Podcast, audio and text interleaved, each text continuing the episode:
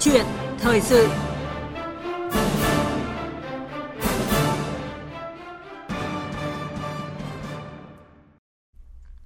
Thưa quý vị và các bạn, hôm qua Ngân hàng Nhà nước đã tổ chức hội nghị toàn quốc về công tác tín dụng đối với lĩnh vực bất động sản.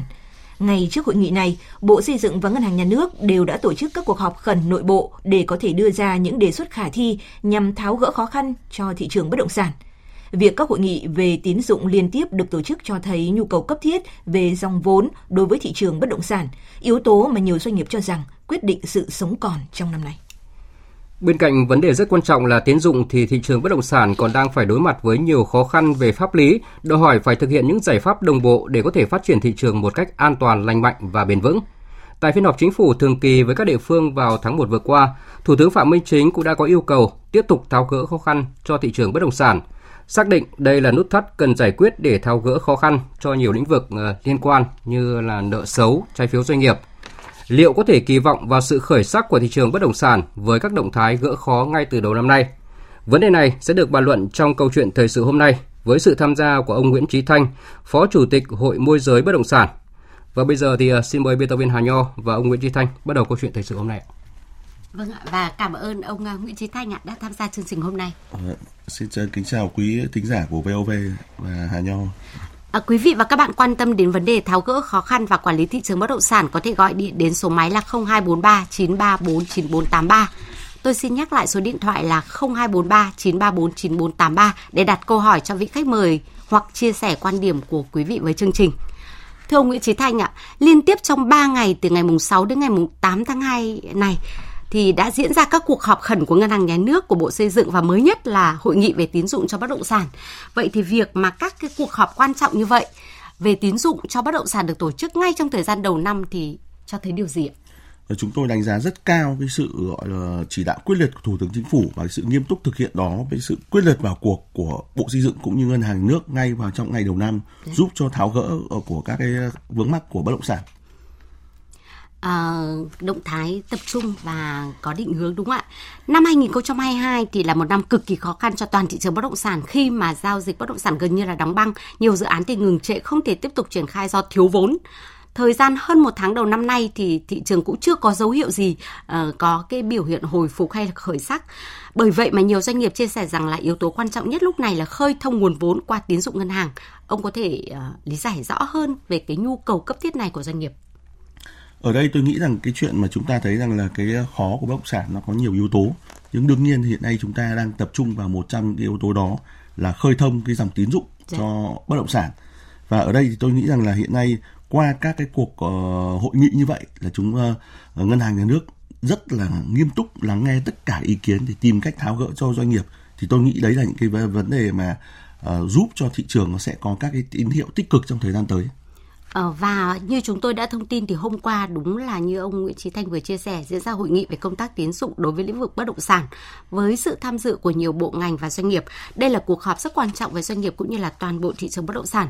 Mời ông Nguyễn Trí Thanh ờ, cùng quý vị thính giả cùng theo dõi một số nội dung quan trọng được thảo luận tại hội nghị này. Theo số liệu thống kê mới nhất, dư nợ tín dụng bất động sản đến cuối năm 2022 đạt khoảng 2,58 triệu tỷ đồng, tăng khoảng 24,27% so với cuối năm 2021, là một trong những lĩnh vực tăng trưởng cao nhất và chiếm tỷ trọng lớn, 21,2% tổng dư nợ với nền kinh tế, cao nhất trong 5 năm qua. Như vậy có thể thấy, hiện nay các tổ chức tín dụng vẫn cấp tín dụng cho lĩnh vực bất động sản với mức tăng trưởng cao và đang có dư nợ lớn. Đối với các dự án, phương án vay vốn khả thi thì được tổ chức tín dụng cho vay theo đúng quy định. Ông Nguyễn Thanh Tùng, Tổng Giám đốc Ngân hàng Vietcombank chia sẻ về định hướng tín dụng bất động sản của ngân hàng trong năm 2023 này. Thì Vietcombank cũng sẽ tiếp tục có một cái định hướng tăng trưởng đối với lĩnh vực ờ, tín dụng bất động sản ờ, và chúng tôi thì phân theo từng cái lĩnh vực ờ, cụ thể trong bất động sản Tại hội nghị, Phó Thống đốc Thường trực Ngân hàng Nhà nước Đào Minh Tú cho biết, Ngân hàng Nhà nước chưa có văn bản, phát ngôn nào về việc siết chặt tín dụng bất động sản. Đó chỉ là chỉ đạo kiểm soát chặt chẽ tín dụng đối với một số phân khúc rủi ro như phân khúc có tỷ lệ đầu cơ lớn để đảm bảo an toàn hệ thống. Đến nay, Ngân hàng Nhà nước nhất quán quan điểm chỉ đạo như vậy. Còn đối với tín dụng phục vụ mục đích chính đáng của người mua nhà đều được đảm bảo công bằng như các lĩnh vực khác. Kết luận hội nghị, Thống đốc Ngân hàng Nhà nước Nguyễn Thị Hồng chỉ đạo các tổ chức tín dụng nỗ lực tối đa hỗ trợ thị trường bất động sản hồi phục. Để thực hiện các cái giải pháp tín dụng tháo gỡ khó khăn vướng mắc cho doanh nghiệp bất động sản, thì à, chúng tôi yêu cầu là các tổ chức tín dụng thứ nhất là nỗ lực tối đa tiết giảm chi phí hoạt động để có dư địa phấn đấu giảm lãi suất cho vay đối với nền kinh tế trong đó có người mua nhà và các dự án bất động sản À, đã hoàn thiện điều kiện về mặt pháp lý, có khả năng trả nợ và đồng hành cùng người dân, doanh nghiệp vượt qua khó khăn. Tập trung nguồn vốn tín dụng vào các dự án phương án vay vốn khả thi, đảm bảo tính pháp lý. Các dự án có khả năng hoàn thành sớm đi vào sử dụng, có khả năng tiêu thụ tốt và có khả năng trả nợ vay đầy đủ đúng hạn, đáp ứng nhu cầu thực về nhà ở. Nhất là các dự án nhà ở xã hội nhà ở công nhân dự án nhà ở thương mại giá rẻ à, có hiệu quả cao Ngân hàng Nhà nước cho biết sẽ tiếp tục chỉ đạo các tổ chức tín dụng kiểm soát rủi ro cấp tín dụng đối với phân khúc bất động sản cao cấp, đang dư thừa nguồn cung, kinh doanh có tính đầu cơ, làm giá, lũng đoạn thị trường. Còn room tín dụng vẫn là một công cụ quản lý cần thiết của Ngân hàng Nhà nước. Trong đó, công cụ này vẫn đang phát huy hiệu quả trong điều kiện quản lý của ngành ngân hàng với mục tiêu cao nhất là kiểm soát lạm phát, ổn định kinh tế vĩ mô.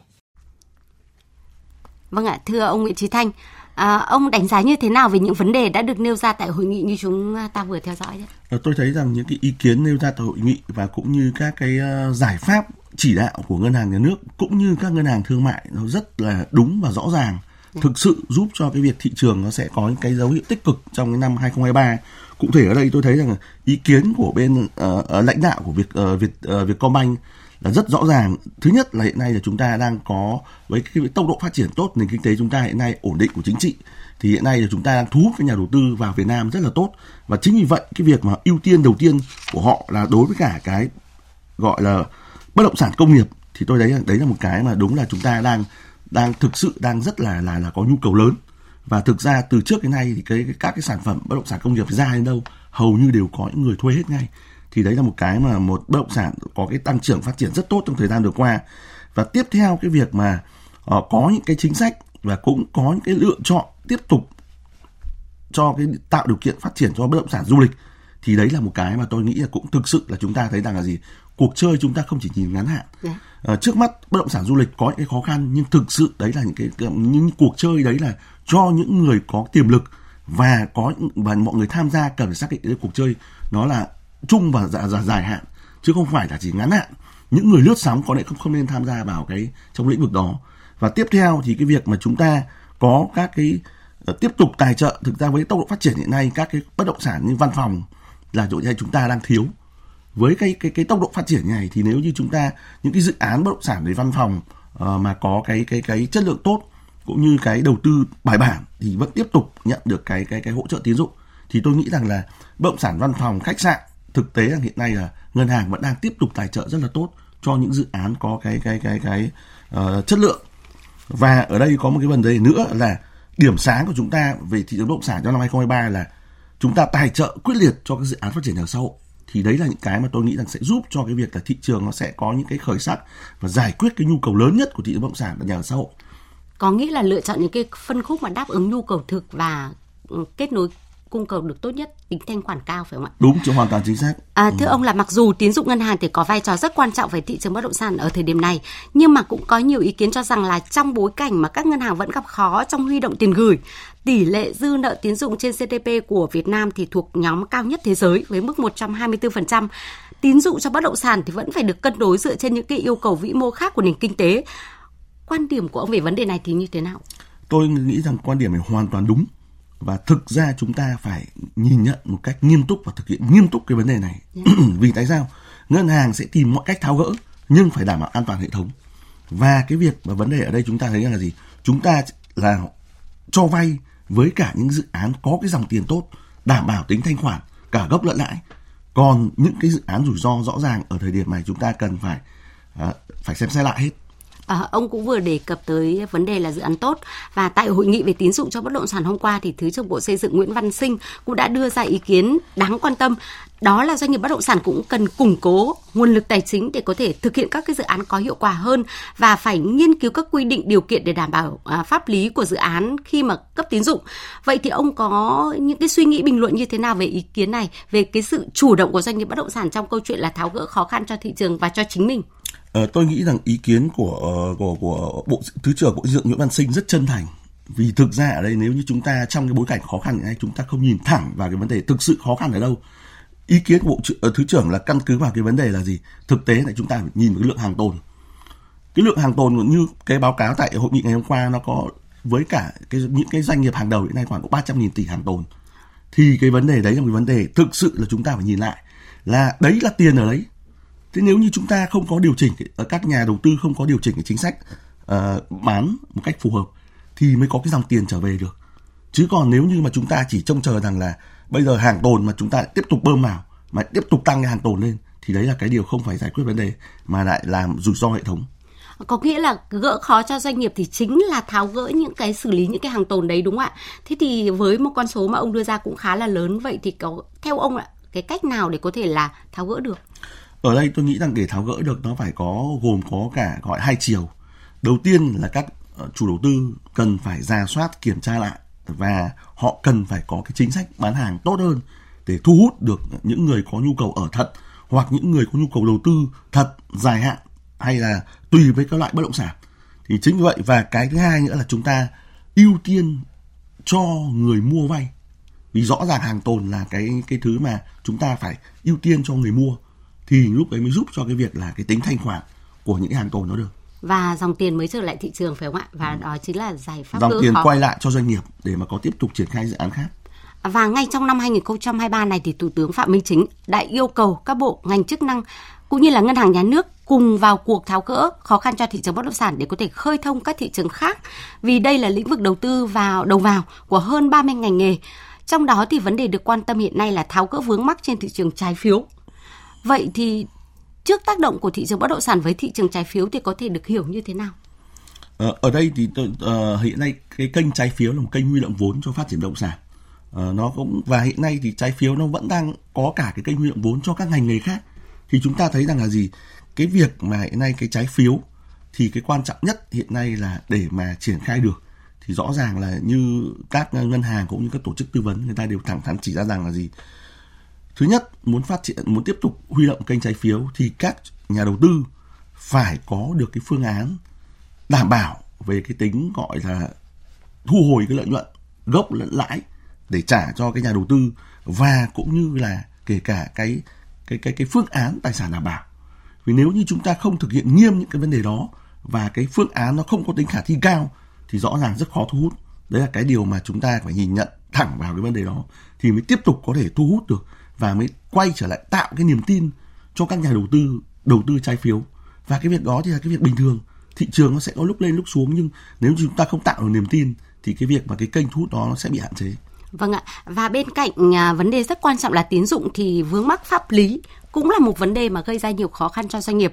Và một khảo sát mới đây của Hiệp hội Bất động sản Thành phố Hồ Chí Minh thì cho thấy là vướng mắc pháp lý là vướng mắc lớn nhất chiếm tới 70% khó khăn của các dự án bất động sản, nhà ở trong quá trình à, chuẩn bị đầu tư cũng như là xây dựng và kinh doanh. Về vấn đề này thì tổ công tác của Thủ tướng Chính phủ do lãnh đạo Bộ Xây dựng làm tổ trưởng đang tích cực đôn đốc ở các địa phương nhằm tháo gỡ vướng mắc cho các dự án bất động sản. Và ông à, Vương Duy Dũng là Phó cục trưởng Cục Quản lý nhà và thị trường bất động sản của Bộ Xây dựng thì cũng cho biết như thế này đối với những cái mà vướng mắc về các cái quy định pháp luật thuộc thẩm quyền thì các bộ ngành cũng tổng hợp và có cái đề xuất sửa đổi ngay. Thế có những cái vướng mắc nữa thuộc về thẩm quyền cũng như là trong tổ chức triển khai thực hiện của các địa phương thì tổ công tác cũng có có văn bản gửi yêu cầu các địa phương nghiên cứu tháo gỡ và giải quyết ngay và có thời hạn xử lý. Thưa ông Nguyễn Chí Thanh ạ, liên quan đến vấn đề pháp lý thì đâu là những vướng mắc mà cần tập trung giải quyết nhất à, để có thể là gỡ khó cho thị trường bất động sản một cách hiệu quả, nhất là đối với các cái dự án nhà ở? Ở đây tôi nghĩ rằng thứ nhất là đầu tiên là cái tổ công tác uh, gọi là do Bộ Xây dựng uh, chủ trì thì đã làm việc rất nhiều buổi các doanh nghiệp để lắng nghe cụ thể các khó khăn là cái vấn đề gì. Uh, và cái thứ hai cũng ờ, làm việc với các uh, thành phố lớn hay các tỉnh thành để giải quyết các khó khăn thuộc về trách nhiệm của tỉnh thành như ông Dũng đã đã đã nêu rất rõ thì tôi đánh giá rằng là cái, cái các cái việc đã triển khai của bộ xây dựng là rất quyết liệt để giúp cho doanh nghiệp tháo gỡ. Tuy nhiên ở đây thì chúng ta phải thấy là nó chia ra làm là mỗi một dự án nó sẽ sẽ có các vướng mắc pháp lý khác nhau. Tuy nhiên ở đây chúng ta thấy rằng thứ nhất là phần lớn uh, các dự án mà đầu tiên là các vấn đề về cái quy hoạch. Cái phương các cái việc phê duyệt các cái, cái quy hoạch về kiến trúc các cái thông số các chỉ tiêu uh, thì đấy là những cái thứ mà uh, hiện nay chúng ta cũng phải đẩy mạnh cái việc quy hoạch đưa lên trước. À. chứ không phải chỉ cứ dự án nào mới phê duyệt dự án đó và thậm chí nhiều khi nó bị chậm về cái việc phê duyệt. Cái vấn đề thứ hai nữa hiện nay chúng ta đang vướng là gì? Uh, do một số các cái thanh tra kiểm tra hiện nay cái việc tốc độ gọi là hay cái thời gian định giá đất cho các dự án ở các tỉnh thành lớn là hiện nay đều bị kéo dài. Thì đấy là những cái mà thậm chí còn có thể là là là hầu như không triển khai được. Có. do đấy là cái cái cái một số các cái tôi nói là một số các ví dụ cụ thể là cái vấn đề vướng mắc. Thế ngoài ra thì hiện nay là cái tiêu chuẩn phòng cháy chữa cháy của chúng ta hiện nay là chúng ta ờ, mặc dù hiện nay là chúng ta thấy rằng là ờ, chúng ta đang quyết liệt làm về cái đó, nhưng thực tế rằng hiện nay là đấy là những giải quyết các vấn đề, các cái công trình tồn tại cũ từ trước, chưa được trang bị hệ thống phòng cháy chữa cháy. Còn ngược lại, những hệ thống mà công trình mới chúng ta xây dựng thì hiện nay cái yêu cầu về cái cái cái an toàn phòng cháy cháy của chúng ta là rất cao. Và cái việc đó nó dẫn đến cái việc là từ cái việc gọi phê duyệt thiết kế là khó khăn. Đấy, vì cái tiêu chuẩn cao như vậy thì cái mức đầu tư đẩy lên rất là cao. Cái, cái nghiệm thu đưa vào sử dụng chúng ta làm cũng rất là nghiêm. Thì cái việc mà khó khăn trong cái vấn đề nghiệm thu đảm bảo đưa vào sử dụng thì nó cũng là một trong cái vì nhiều khi nó cái rất là mới. Thậm chí thì cái cái khi mà lúc đầu vào lên lúc nghiệm thu nó đã có những cái sự thay đổi rồi. Và thực ra về về lâu dài thì nó rất tốt nhưng về trước mắt thì nó đội cái chi phí đầu tư lên thì nó cũng không phải là cái, cái vấn đề nó là khó khăn cho uh, cho cho cho cho các doanh nghiệp. Vì thực ra nó tăng lên có khi hàng vài chục tỷ vài trăm tỷ do những cái yêu cầu thay đổi về nâng nâng về cái tiêu chuẩn phòng cháy chữa cháy lên tôi nói ví dụ một số cái vấn đề là như vậy. Vâng ạ. Có nghĩa là ờ, những cái khó khăn về quy định và cái thực thi pháp luật thì cũng dẫn đến là uh, nhiều những cái vướng mắc mà cần có cái thời gian để tháo gỡ thậm chí là đội chi phí đúng không ạ? Và trong năm 2023 này thì luật nhà ở sửa đổi cũng như là luật kinh doanh bất động sản và một số luật khác thì được dự kiến là trình quốc hội để xem xét thông qua. Vậy thì theo ông những luật này có cái vai trò như thế nào trong giải quyết các cái vướng mắc pháp lý hiện nay của doanh nghiệp? Ở đây thì chúng ta thấy rằng cái lộ trình về cái việc mà chúng ta gọi là xem xét thông qua các luật luật nhà ở luật kinh doanh bất động sản. Uh, nhưng chúng ta phải thấy rằng thì hai luật này liên quan cực kỳ chặt chẽ đến luật đất đai. Dạ. thì nếu như mà chúng ta uh, ba cái luật này thực ra nó không không không có cái sự gọi là đồng bộ hay sự không có cái nó hoàn toàn không có sự lệch nhau thì mới có tính khả thi đưa vào sử dụng vì thực ra chúng, bản thân trong cái quá trình tiếp nhận các ý kiến của các doanh nghiệp về cái việc là uh, ý kiến về cái việc làm sao mà cái luật này đưa ra nó có tính khả thi cao và nó tránh thêm tạo thêm các vướng mắc cho các doanh nghiệp. Uh, nhưng mà thực tế hiện nay thì ví dụ ngay như đơn giản như là cái việc mà uh, chúng ta gọi là đền bù theo giá thỏa thuận nghe thì thì thì thì thì, thì rất là tốt. Uh, nhưng thực tế rằng là gì? Cái việc đấy nếu như chúng ta không có cái uh, biện pháp tháo gỡ vì thực ra đấy cái việc mà chúng ta biết rằng là cái việc thỏa thuận thì luôn luôn sẽ có những thứ không thỏa thuận được hay là bị vướng mắc. Thì như vậy thì nó không phải chỉ ảnh hưởng đến các dự án của các doanh nghiệp mà các cái dự án giao thông trọng điểm nó cũng sẽ bị ảnh hưởng. Vì ở đây rõ ràng nếu mà theo cái cái cái cái, cái, cái định hướng thì đều là phải thỏa thuận kể cả các dự án đầu tư công hay đặc biệt các dự án phát triển đường giao thông thì thì chúng ta thấy rằng là gì? Nó sẽ vướng mà thực ra chúng ta cũng cần phải uh, nghiên cứu là cái gì thế chúng ta nên phải tạo ra những cái thứ là cái giá cái giá đất đai và cái giá nhà cửa chúng ta hiện nay đang rất cao so thu nhập của người dân yeah. Dạ. và tiếp tục nó sẽ còn cao trong nhiều năm nữa thế thì nếu như chúng ta không có cái định hướng để làm sao bình ổn thị trường đảm bảo ổn định an sinh xã hội mà chúng ta chỉ hướng theo hướng tận thu hoặc chúng ta cứ chạy đua theo việc là đền bù cao sau định giá đất cao thì như vậy nó sẽ không tạo được cái an sinh xã hội và cũng như nó vẫn tiếp tục có khiếu kiện Vâng ạ, và trong thực tế thì đã có những cái ý kiến cho rằng là cái nỗ lực mà đang được thực hiện không chỉ là để giúp thị trường bất động sản bớt khó khăn mà còn phải đưa ra thị trường phát triển đúng hướng và ngăn chặn cái tình trạng đầu cơ gây lãng phí trong vấn đề đó thì ờ, thu hút sự quan tâm lớn nhất của dư luận chính là sử dụng công cụ thuế để có thể là thay đổi thói quen đầu tư và tạo điều kiện cho những người mua bất động sản mà có nhu cầu ở thực. Trong trường hợp này thì ông đánh giá như thế nào về công cụ uh, công cụ thuế mà chúng ta đang áp dụng trước những cái thực tế hiện trạng như vậy ạ? Ở đây thì chúng ta phải thấy công cụ thuế là một công cụ rất là hiệu quả à, và chúng ta cũng đã khai thác một cách ờ, khá là là là toàn diện và triệt để trong thời gian vừa qua. À, tuy nhiên chúng ta phải thấy rằng là gì? Hiện nay thì cái vấn đề là chúng ta uh, có những cái thuế của chúng ta rất là rất là nhiều. Đấy, không phải không phải là không và cái vấn đề ở đây là chúng ta thực hiện một cách đầy đủ thì tôi tin rằng nó rất là hiệu quả. À, và cái việc mà chúng ta uh, tránh cái chuyện mà ở đây là cái chuyện mà đầu cơ lướt sóng thì ở đây chúng ta phải thấy rằng là gì? rõ ràng là cái chuyện mà ở đây là uh, cái chuyện đấy chúng ta có quy định về về về cái việc thuế rồi cái việc mua đi bán lại thì chúng ta có quy định rồi nếu chúng ta thấy cần thiết thì chúng ta có thể tăng cái mức thuế lên chứ còn không phải là cái chuyện là chúng ta chưa có các công cụ để kiểm soát về cái việc mà gọi là đầu cơ Ờ, gọi là là là lướt sóng. Vâng. Và mới đây thì kiến nghị của thành phố Hồ Chí Minh về việc là tăng thu thuế bất động sản thứ hai trở lên cũng đang gặp nhiều những cái ý kiến tranh luận thậm chí là trái chiều. Vậy thì quan điểm của ông như thế nào về đề xuất này? Ờ, thứ nhất ở đây thì chúng tôi cũng có nhận được một số các ý, ý kiến về cái cái cái cái gọi là cái gọi đối tượng và cũng như là cái cách thức mà gọi là cái uh, thu thuế bất động sản thứ hai uh, của uh, thành phố Hồ Chí Minh thì chúng tôi thấy rằng là thứ nhất ở đây là cái việc mà uh, thứ nhất là cái việc chỉ đặt vấn đề là nhắm vào cái bất động sản thứ hai hoặc cũng như là cái việc mà là cái nhà dụ hai cái chung cư cạnh nhau một cái dụ ờ, giá cao hơn thì đánh thuế vào cái cái cái chung cư đó mà không xác định được là cái đối tượng ấy có thu nhập từ các cái sản phẩm bất động sản đó hay không và có cái cái thu lớn hay là thu thấp hay thậm chí không có thu mà vẫn đánh vào. Thì cái đó là tôi nghĩ rằng là chúng ta cần phải xem lại là đầu tiên là đối tượng và cái phương thức chúng ta đánh thuế. Nếu không thì chúng ta sẽ không thu được. Vì, ví dụ đơn giản, bất động sản thứ hai, rõ ràng bố mẹ gọi là dùng cái tài nhà của mình đang có để vay mượn, để mua một cái nhà để cho con mình có một cái cái cái nhà ở. Hiện nay cái cái vay như vậy có thể phải trả năm 10 năm. Và con ở thì không có nguồn thu, vẫn phải đi làm để có cái cái tiền trả cho cái tiền gốc đấy. Cả nhà phải trả cho cái tiền gốc đó gốc và lãi. Thì thì cái tiền ở đâu ra để mà người ta gọi là nộp thuế cho cái cái bất động sản thứ hai đấy? Thì chúng ta phải xác định đúng là hiện nay ở đây chúng ta thấy rằng gì? Có rất nhiều rất nhiều các bất động sản hiện nay là các cái biệt thự ở trong các khu đô thị, hàng trăm tỷ bỏ hoang không khai thác sử dụng.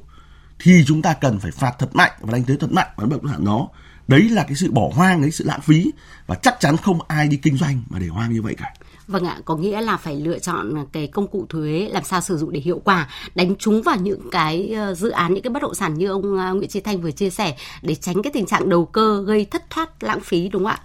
Và dù chính phủ đã vào cuộc để gỡ vướng cho doanh nghiệp bất động sản từ cuối năm ngoái, nhưng mà rõ ràng đến nay thì thời điểm thị trường bất động sản vẫn khá là cái im ắng. Vậy thì ông à, cá nhân ông có những cái đánh giá như thế nào và cái khả năng khởi sắc hồi hồi phục của thị trường bất động sản trong trong năm nay? Ờ, tôi đánh giá rằng là thứ nhất là hiện nay là cái việc mà hiện nay với cái việc mà quyết liệt của chính phủ về cái việc là đầu tư phát triển nhà ở xã hội thì tôi tin tưởng rằng là cái nhà ở xã hội sẽ là cái điểm sáng giải quyết cái nhu cầu của phần lớn số lớn số lượng lớn người có nhu cầu ở thật về cái nhà ở xã hội. Và cái thứ hai nữa là tiếp tục chúng ta với cái cái độ phát triển kinh tế hiện nay thu nhà đầu tư